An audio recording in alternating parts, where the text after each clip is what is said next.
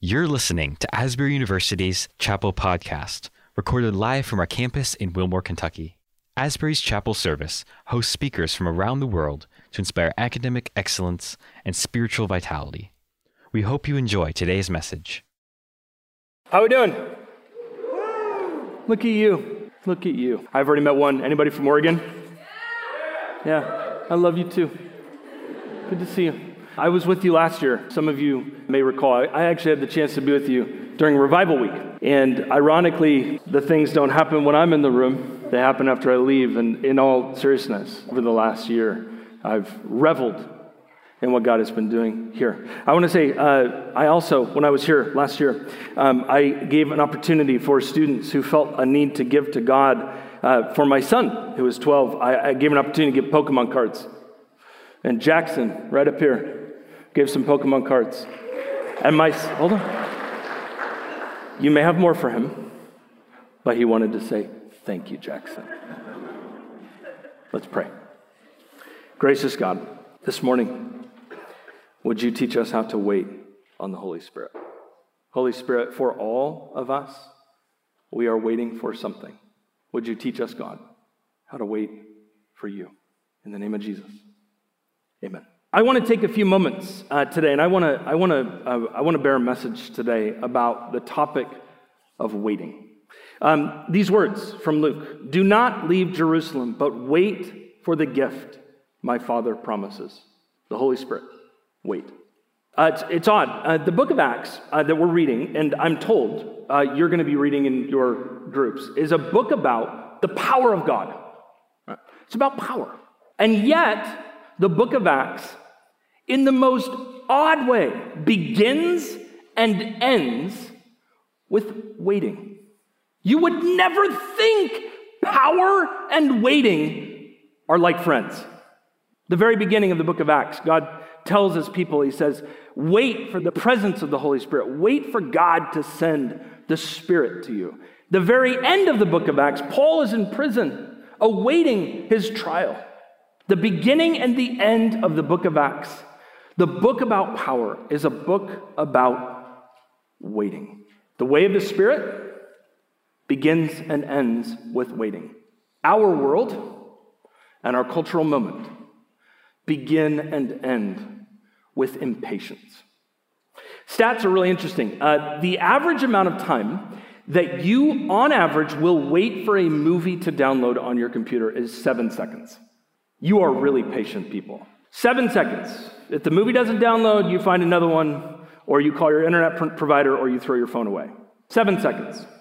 Have you noticed that we don't go to the bathroom anymore? And what I mean is, when we go to the bathroom, we spend most of the time texting. We have no tiny cracks of inactivity. Literacy rates are tanking among kids. Uh, some scholars have actually come to the conclusion that one of the reasons that this is the case is that moms increasingly are not singing to their newborn babies as they're breastfeeding. They're checking their phones. I don't have patience for anything anymore. I don't know about you. Everyone is running red lights now. I'm at the red light and it turns green, and like a microsecond, they gronk at me. The green honk. Give me 12 milliseconds to see the color, bro. We are so impatient. We can't handle the slow way of God. You know, it's funny. We're told at the very beginning of Acts to wait. It's really funny because the last time Jesus spoke to his disciples, he said, Go. Matthew 28. Jesus tells his disciples, Go into all the world, baptizing them, teaching them the way of Jesus. He said, Go. The disciples were probably jazzed. They're like, We'd love to go. And he's like, Oh, but before you go, wait. That's an odd transition. In preaching, that's called a rough transition. Go! But wait. It, it's, it's funny how Luke says that in the 40 days that Jesus was with the disciples before ascending to heaven, for 40 days, he was just with the disciples for 40 days. And he says that when Jesus was with them for those 40 days, he gave many convincing proofs that he was alive.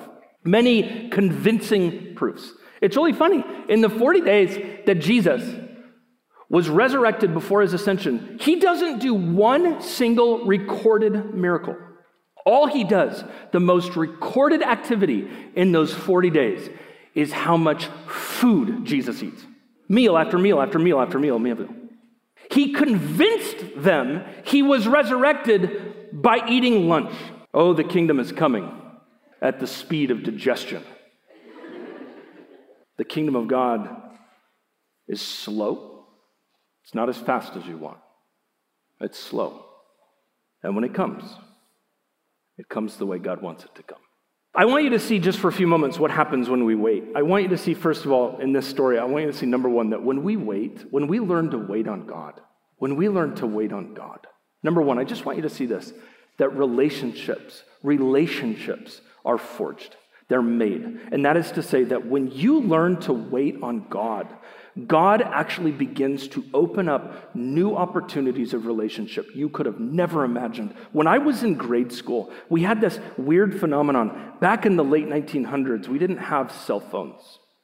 And so we would come to classes and we didn't have phones, so we would come to class and we would do this, this, this weird thing that nobody does anymore. I'm a teacher. Do you know what students do when they come in on the first day of class? They sit down and they pretend to text people. Because they're embarrassed, they feel naked in the room. And we all know we're lying. Nobody's texting anybody. We're pretending because we don't want to look naked. When I was in grade school, high school, we didn't have phones. We sat down, we did this weird thing. We would turn to people we didn't know and we'd say, What's up? Some of us married those people. It actually turns out when you don't know how to wait, when you run to the TikTok videos rather than sitting in a room with some people, you are walking by humans that are burning bushes from God. I just want to remind you if you are on the way of Jesus, humans are made in the image of God. Your iPhone is not.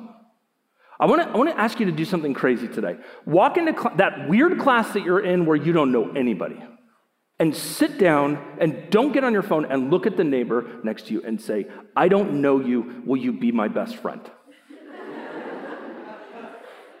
you might end up marrying that person. You don't know. You don't know. But here's what happens when you wait is you are forced to enter into relationships that you never would have had before.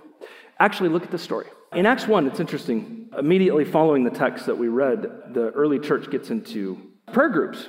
In the next little section, they all the disciples get together and pray and have this prayer meeting. I want you to think about those prayer meetings because I think they were, I, think about who was there at those prayer meetings. I want to think about this. I mean, John would have been there, Peter would have been there, Mary would have been there. Think about that for a second. Think about that prayer gathering where Mary, the mother of Jesus, and Peter are stuck in the same small group.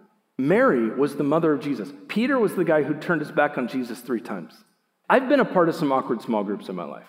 I think that would have taken the cake. To be in that small group and see Mary and Peter praying together, praying together in the power of the Holy Spirit. She had every right in the world to be mad at Peter, and Peter had every right in the world to not want to know Mary. As, as a married dude for 20 years, you know what I've noticed is that there are these moments when my wife and I pray, and she will say to me, AJ, AJ, we'll be in bed and, and, and we'll pray together. And I'll pray this prayer, this just incredible prayer. And she'll say, AJ, what are you doing? And I'll say, I'm praying. She goes, That was you praying. That was your pastor voice. and because I have this weird voice, I, I, always speak way more like British English when I'm praying in that voice. I don't know why. Thy and thee, and I don't know where this comes from. What do you just pray? Just can you pray for a moment? And usually my prayers with my wife are like, Jesus, help, amen. Because she calls me out when I'm not really real, you know, because she knows and she can, she can tell because she's got 20 years of experience. And you know what happens when you've had 20 years of experience in a relationship? Is all of your brokenness starts coming out. Imagine Mary and Peter praying together in this early Christian community. Imagine what that would have. Mary knew all the junk on Peter's life. He knew it all. She knew it all. She knew everything that was wrong with this dude. It's hilarious in the Gospels. John is actually recording when he runs to the. Poor Peter gets thrown under the bus all the time. John is running to the tomb and he's, he's literally writing his own story. He goes, I was running to the tomb and it was, we were going to see if it was empty and Peter was running too. And John, he totally slips in and he said, but I got there faster. Poor Peter just gets thrown under the bus. But the reality is, friends, the reality is, it's not community until we actually know the junk on our lives. And the reality is, waiting in the Holy Spirit and staying and being present gives the opportunity for you to actually be known. When you wait, when you stay, you actually become a known human being. You cannot be transformed by pretending because ultimately you are not known, your mask is known. You see, when you wait, when you wait, relationships are made. Unthinkable relationships that you would think would never be possible. Also, there's a sense, there's a sense of, of, of, deepening of character that when you wait in, in the Holy Spirit, when you wait on God, there's a sense of God deepening who you are. God is deepening your sense of character. For 10 days, by the way, between the ascension of Jesus when he goes to heaven and Pentecost when the Spirit comes, that Jesus is going to go up and then the Spirit is going to come down. Uh, scholars have pointed out that all this stuff about going down, going up, going down, it's all baptism language. It's all resurrection language. When you go down into the waters of baptism and you come back up, you are symbolizing the death and resurrection of Jesus. It's all up and down, up and down, up and down. It's the, uh, the, the, Christian life is the life of res- death and resurrection. Martin Luther said, when you wake up in the morning, and you should wash your face and remember your baptism. The Christian life is a life of resurrection. Eugene Peterson, Marva Dawn, the unnecessary pastor, they say the ascension is a time of yearning, for it initiates the disciples and us into 10 days of waiting for the pouring out of the Holy Spirit and for Christ to come again. They are not just waiting, they are waiting for something. What are they waiting for? They're waiting for God to pour out the Holy Spirit. Why? Why do we need to wait for that? Like, it, it doesn't make sense. Why not just now? Why do we have to wait for the good stuff? You know, I. Uh, I'm going to, I've been here four times, and I'm going to say a few things that may make this my last time here. I, I have, I have the opportunity as a, as a teacher, as a mentor, to work with a lot of students. And uh, I work with a lot of students that wrestle with pornography, a, a lot of students who wrestle with pornography. And my students are very vulnerable with me. In fact, I taught a class. It was one of the coolest. It was, it was such a good class. I taught a class on the Bible, sexuality, and gender two years ago. And it was the coolest thing ever. I was so, I thought I was going to get fired. it was so cool though, man. I have never had a class of students more honest about their stories. They were talking about their real lives, their real stories. We had students in the class. I, am one of those guys who really actually believes the Bible is right and it has freedom for people that follow it and it delivers us and it gives us life. It was one of the coolest classes I've ever taught. And one of the coolest things about this class was students started getting honest about their struggles. You know what I, this is, this is my reflection on the dangers of pornography. Is frankly, the problem with pornography is not primarily that it has bodies in it. The Bible has bodies in it. Genesis 1 and 2 is a story of two naked people in a garden.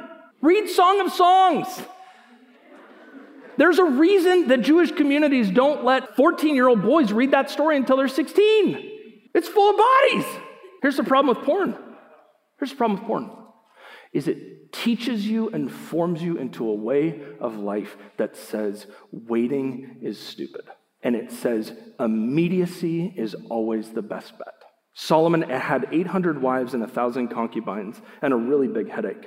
His women led his heart astray to other gods. We are now digital Solomons with our harems in our pockets. Why do I bring this up? To shame or make you feel bad? No, I bring this up to say everything in our cultural moment says, don't wait.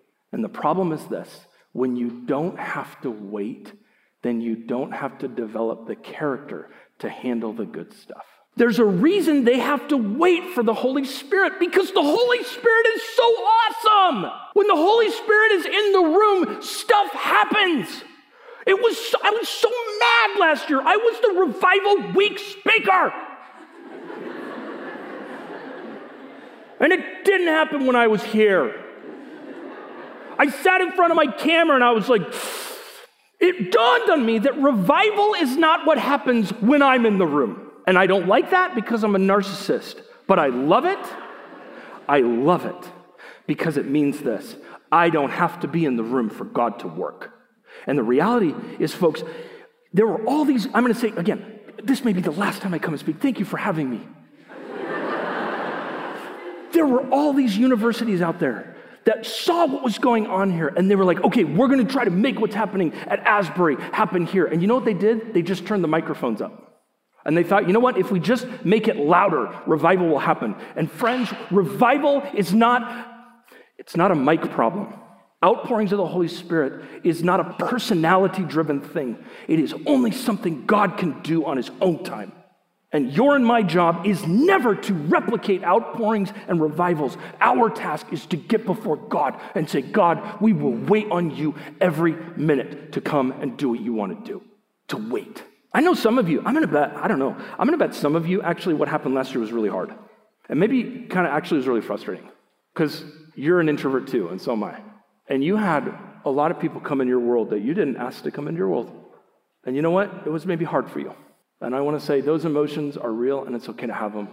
But I also want to tell you that even if last year was hard, Jesus Christ is after you too. He's after you too. Do you want to be married? Great. At my Bible college, we had a saying ring by spring or your money back. we have a word for that. It's called heresy, by the way. It's called heresy. The sexual prosperity gospel. It's an absolute joke.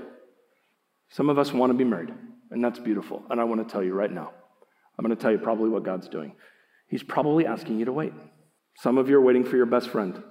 He's probably asking you to wait. You can't wait to live out your dream. He's probably asking you to wait. And he's doing it because he loves you. Because ultimately, he can't give you the good stuff until you develop the character to be able to handle it. And not only this, but the Holy Spirit, when we wait, we have to learn to worship God in the waiting. We have to learn to worship God in the waiting. Because in the waiting, we're not getting what we want. And so in the waiting, when we're not getting what we want, we have to turn to somebody. We have to turn to somebody to fulfill us. Go back to Genesis 2 in the Bible, early chapters of Genesis. It's really interesting. When God made the man and the woman in the garden. Uh, there's this really interesting detail I, I just want you to see. Adam, when God created Adam, Adam was in the garden with God all alone. There's this period of time, it's interesting. When God created Adam, he did it very differently the way he created the animals. When God created the animals, he created them in pairs together, the male female couple in a pair. He made them at the same moment. But it's interesting with the humans, because God didn't do it that way. He created the dude first for a little while. There's always somebody who's like, oh, the man came first, he's more important. I say, well, no. If that's true, then the jellyfish came before the humans, so don't, don't, don't get weird on us, okay? Put that theology on the shelf and he made the, he made the man first. And the man, the man had God to himself. I mean, I want you to think about that experience. He had God to himself. He had God to himself. He had the garden to himself. It is like the man cave of dreams. He had it all, and yet he's alone. Friends, I want you to see sin has not entered the world yet. God created the man to need something more than just God. He created the man to need a friend. But there was a period of time before the woman was created where he was alone. And you got to ask yourself, why would God create Adam by himself? I want to read to you one of my favorite quotes. Urs von Balthasar, man in history. Even Adam, according to the legend of paradise, although created in the fullness of God's grace, had an unsatiated longing until God had given him Eve. Adam transcended and sought through the whole nature, naming and hence knowing, looking for that which would bring him fulfillment and completion. He did not find it. It is strange that human nature, above, obviously quite different from the animals already created two by two, has to long for the other. The human is the only one in the Garden of Eden created with something that they had not yet received. They were made to long for something. Friends, you were made by God to long. You know what often happens when we're waiting is that's usually when we create our idols. When Moses goes up on the mountain to receive the Ten Commandments and he takes a really long time, they're embarrassed, and then he comes down. What are they all worshiping? A golden calf. We usually build our idols in our times of waiting. And, I, and there's a reason why, because we are waiting for something in the space of not receiving what God has given to us. We start fabricating our own gods. Friends, I um, I'll, I'll, tell you a vulnerable story, and then we're going to sing a song. This uh, last Christmas was a, a monumental season of time for me. For the very first time in my life, I went for three straight days on a retreat with my therapist. And the point of this story was to get away and just get into my, my story. As a child, uh, I had experienced some very unwanted, very painful sexual trauma as a child. And I went away to get some help because I have been waiting for years, waiting for years to heal my heart. And I went away for three days. Do you know that time where Jesus says, Let the children come to me? Do you remember when Jesus said that? It dawned on me for the very first time that Jesus was healing my childhood. He was saying, Let the children come to me. And by that, he was saying, My inner child. And over the course of three days, I received healing in my life that I had been waiting for 20 years to experience. And I got to tell you, the 20 years of counseling, of struggle, there are some therapists in this world who have made a lot of money off of me. 20 years of hard work. And to experience the touch of God. Here's what I want to say to you, Asbury keep waiting for God. Sit in his lap. Gracious God, King, Father, Holy Spirit. God, we refuse to chase experiences.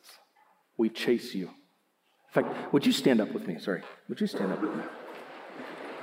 Do this um, just, just as a simple act of response. Do this with me. If there is something in your life that you are desperately waiting for God on, just put your hands out in front of you like this. Thank you, God. Just hands all over the room. With our hands open, God, we wait on the Holy Spirit.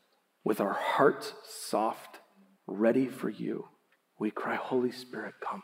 Holy Spirit, come. Would your kingdom come? Would you heal? Would you release? Would you provide? Holy Spirit, come. Holy Spirit, come.